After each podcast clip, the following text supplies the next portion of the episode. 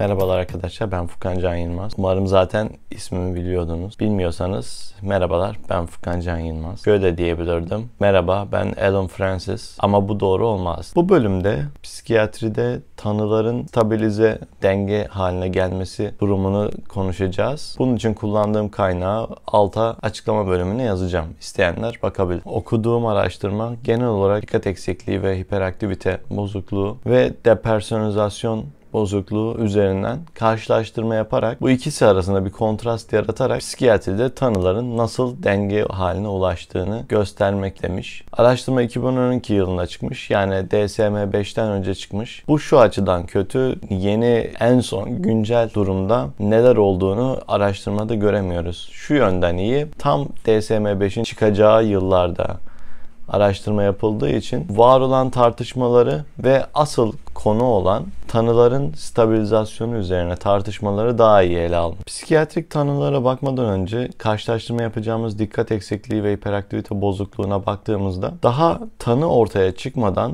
1937 yılında ilk defa psikostimülanlar çocuklara okul ortamında verilmiş ve davranışları kaydedilmiş. Bu ileride ele alacağımız konuları yorumlamak açısından önemli bir köşe taşımız. Daha sonraları psikostimülanların sağlıklı bireylerde de mental geliştiricilik özelliği fark edildikten sonra bu geliştirmeler dikkat eksikliği ve hiperaktivite bozukluğunun erken sınıflandırılmasına engel oldu. DSM-4'ün görev gücünde yer alan insanlar DSM-5'in oluşturulurken yaşanan tartışmalarda kendi endişelerini çok net bir şekilde yöneltiyorlar ve tartışma bundan ilerliyor. Bu şundan önemli. Geniş kitlelerce yani psikiyatristlerce kabul edilen bu tanı kriterleri daha sonraları toplumun normlarını oluşturduğu için gerçekten önemli. Psikiyatride farklı yaklaşımların çekişme içerisinde, bir yarışma içerisinde olduğunu da görebiliyoruz tarih içerisinde. Zamanın teorik hareketlenmeleriyle yani zamanın o zamanın bilgileriyle tutarlı bir şeydi. Yani psikoanaliz ve diğer psikiyatrik denemelerin kabulü bir çekişme içindeydi. Zaman içerisinde bu çekişme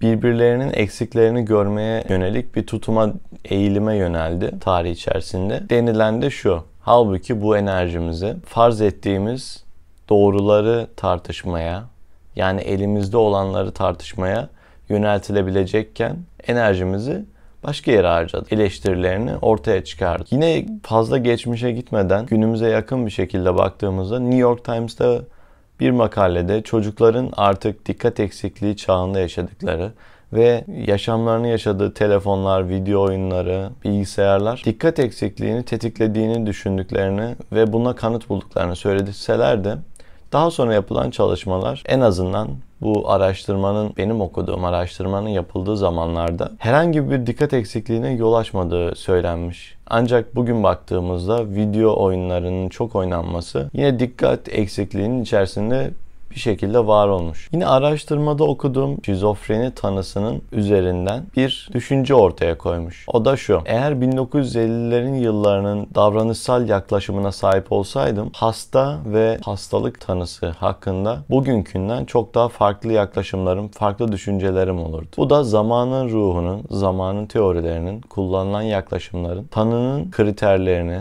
tanıya bakışımızı değiştirdi gösteriyor. Yapılan deneylere baktığımızda çalışmanın içerisinde okuduğum çalışmanın içerisinde belirtilen deneyler şunlar. Farelerde öğrenme sorunları yaratacak kadar genler baskılanıyor ve bunun sonunda kullanılan ilaçlar farelere verildiğinde bir kısmında bu öğrenme sorunlarının azaldığı gözlemleniyor. Ancak Michael Posner diyor ki tam da bu öğrenme sorunları bu çalışmaların geçersiz sayılması için önemlerinin azalması için bir nokta oluşturuyor. Bradley'nin çalışmasında ise bir başka deneyde çocuklara verilen benzerdirinler davranış bozukluklarını istemli hareketleri arttırarak kontrol altına aldığını düşündürmüş. Bu deney 21 çocukta orijinal olarak denenmiş. Sonuçlar da böyle. Bir başka çalışmaya göre de dikkat eksikliği ve hiperaktivite bozukluğu olan çocuklarda sınıflarda sandalye yerine pilates topu kullanılması ve onların üzerine oturulması dikkat eksikliğini azalttığını ve istemli düşüncelerin arttırıldığını gözlemlenmiş. Bu da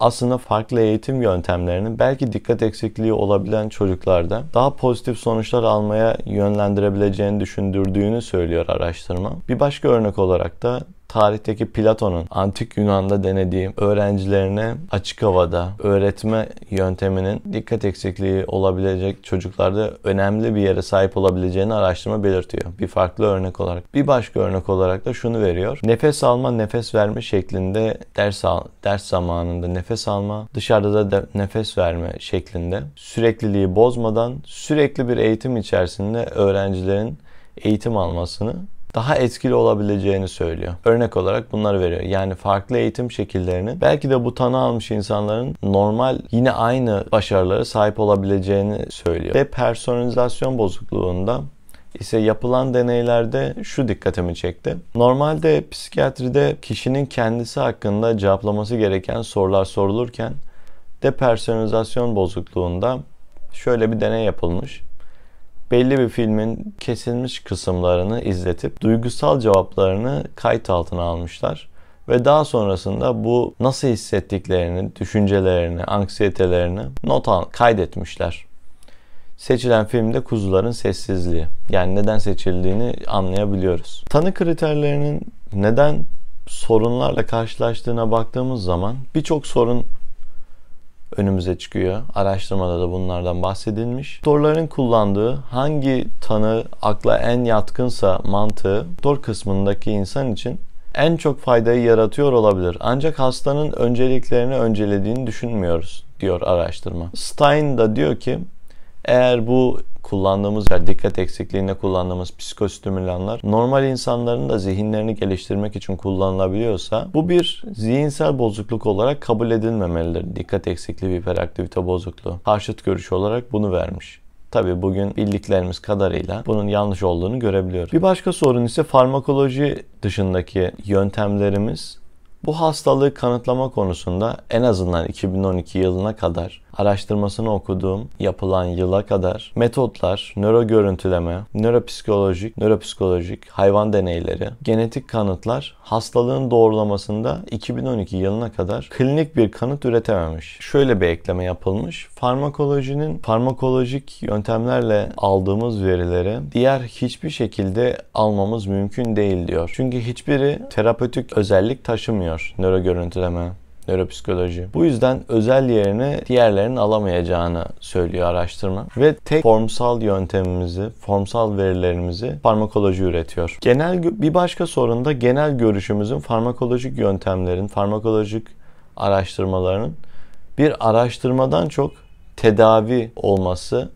zihinlerimizde böyle yansımış olması tanı kriterlerini, etik ve epistemoloji kısımlarını göz ardı edebilmemize yol açabiliyormuş. Depersonalizasyon bozukluğuna baktığımızda verimizin geldiği nokta subjektif olarak insanların deneyimlerinden geldiği için dikkat eksikliği ve hiperaktivite bozukluğuyla ikisi arasında bir kontrast yaratıyor. Bu da şu. Biri direkt maddesel, materyal bir şeye cevap verdiğinden ve diğeri materyal veya diğer şeylere yönelik çok az çıktı verdiğinden dolayı ve ikisinin tanısının yapılmasındaki yöntemler çok farklı olduğundan dolayı bir kontrast yaratabilmiş. Yani çalışmada kullanılmasının iki uç örneğin kullanılmasının nedeni bu. Depersonalizasyon bozukluğuna baktığımızda gerçekten çok az çıktı alınabilen yani dikkat eksikliğine oranla çok az çıktı alınabilen bir bozukluk. Bir başka sorun ise tanının aslında doktorlar olarak psikiyatrist tanısını koyduğunda tanı alan kişi eğer çevresindeki kültür bu tanıyla bu tanıyı kabullenecek şekilde geliştirilmediyse veya toplum bu konuda aydınlatılmadıysa kişinin toplumla bütünlüğü bozulabiliyor. Tüm yaptıklarımızdan ayrı bir şekilde. Toplumun kabulüne de bağlı tanılar. Eğer bu tanıları daha geniş bir şekilde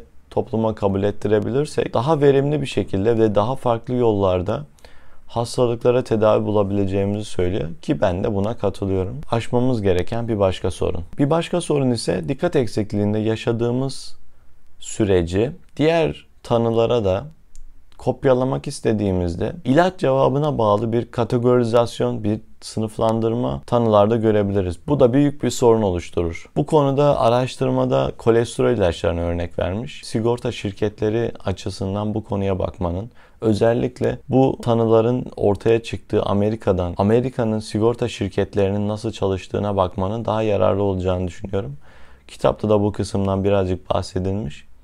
Araştırmada da bu kısımdan bir miktar bahsedilmiş. Sigorta şirketleri ilaçlara diğer psikiyatrinin kullandığı metotlardan daha çok güvendiği, daha çok desteklemek istediğinden dolayı bazı sorunlar yaşayabiliyorlar. Ancak şöyle bir avantaj olabilir diğer ülkeler için. Eğer bu kadar sosyal yapının, sosyal devlet anlayışının kurulmadığı bir devletten böyle bir anlayış çıkıyorsa diğer ülkeler kendi üzerlerine tam tam oturacak gömlekler dikmek konusunda daha iyi tanı kriterleri ortaya koyabilirler. Diğer ülkelerde sosyal güvenlik ağı daha iyi kurulabilir. Daha iyi olduğundan dolayı bu sigorta şirketleriyle aralarında olan ilişkiler daha iyi yönetilebilir. Yine bir başka sorun ise ilaç şirketlerinin patofizyoloji anlaşıldıktan sonra bunu tersine mühendislikle düzeltme, hastalıkları tedavi etme veya dengeli hale getirme insanları konusunda şöyle bir sıkıntı var ki ilaç şirketleri bu tersine mühendislik ilaçlarından fazla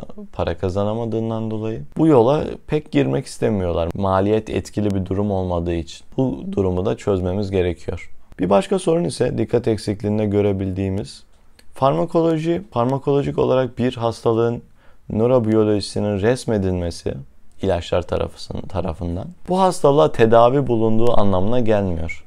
Bunun ne gibi sorunlar yaratabileceğini birazdan konuşacağız. Bir başka sorun yine dikkat eksikliğinde. Bazı teorilerin çok geniş kabul alması ve çok geniş iletilmiş olması yeni yolların bulunmasını engelliyor. Finansal veya fikirsel anlamda. İnsanlar artık çözüm bulunduğu için yeni yollar aramaktan vazgeçiyor. Bütün bu sorunları anlattıktan sonra tanı kriterleri hakkında bazı görüşlere bakacağız. Applebaum eksik madde tabanlı düşünceyi savunarak psikostimülanların önemini vurguluyor. Alan Fraser ya da Fraser tam okunuşunu bilmediğim isimlerden Depresyondaki serotonin bağlantısının veya dikkat eksikliğindeki katekolaminlerin eksikliklerinin Parkinson hastalıklarında trisiklik antidepresanların kullanılışından ürediğini düşünüyor. Bu da onun görüşü. Ian Hacking'in kitabında şöyle bir şey vurguluyor. Hastalıkların farklı tarihi bağlamlarda farklı problemlerin farklı yorumlandığını. Bir başka görüş ise bozuklukların nedenleri üzerine araştırmalarımızın tanıyı stabilizasyon, tanıyı stabilize etmemizde yardımcı olabileceğini söylüyor. Alan Francis ise DSM-4'ün görev gücünde yer alan bir insan. Twitter'da da çok aktif kullanıyor. Şöyle bir görüş ortaya koymuş. Çocukluk dönemindeki farklı epidemilerin nedeni DSM-4 onların yaptığı, psikiyatristlerin yaptığı tanı kriterleri olduğunu söylüyor. Bunlarda bipolar bozukluk çocuklarda, depresyon ve otizm bozukluğu hastalıklarının yanlış tanı kriterlerinin oluşturulmasıyla ilgi, ilgili bir şekilde epidemiye, salgına yol açtığını söylüyor. Bir başka görüş ise 2012 yılında depersonalizasyon bozukluğunun tanısının hastalara yarar sağlamadığı konusunda bir vurgulama. Bir başka görüş ise Schiller'ın. Schiller diyor ki daha önce görsel bozukluklara, görsel alandaki bozuklukların tanıda çok daha fazla önemi olduğuna ancak 1946'dan sonra bilişsel bozuklukların daha fazla önem kazandığını söylüyor. Foucault'a göre tanılar aslında küçük grupların büyük gruplar tarafından tanınmasına yol açan bir yöntem. Foucault'a göre ise küçük grupların büyük gruplar tarafından tanınması konusunda tanılar büyük bir öneme sahip. Ancak küçük gruplar büyük gruplar tarafından bu şekilde kontrol ediliyor. Bunu da şöyle açıklıyor. Normalizasyonun bu şekilde yapılan normalizasyonun kontrol amaçlı kullanılması. Ian Hacking'in görüşüne göre her bilimsel veri üretildiğine yeni gerçeklikler ve yeni tanılar, yeni insanlar ürettiğimizi düşünüyormuş. Bilgilerimiz dışa vuruşumuzu etkiliyor. Tüm bunları açıkladıktan sonra sorunların hepsine çözüm olarak tanıların kriterlere bağlı değil, uzaysal boyutsal yani boyutlu bir şekilde bozukluk varsa bile ne derecede var bunu sınıflandırmanın yani gri alanları arttırmanın gelecekte daha iyi tanılar konulmasında ve tedavilerin daha iyi şekillenmesinde faydalı olabileceğini düşündüğünü araştırma söylüyor.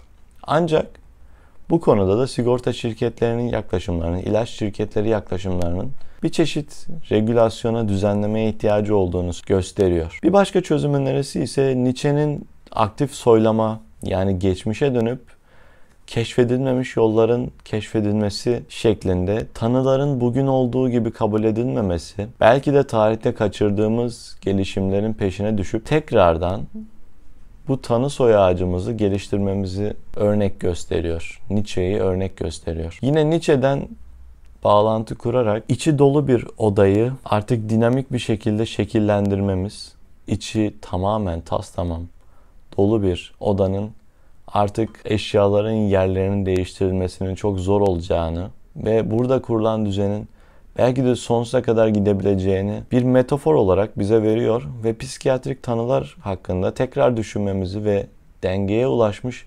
tanıların tekrardan ele alınması gerektiğini araştırma söylüyor. Bu bölümlük bu kadardı. Kendinize iyi bakın. İyi günler.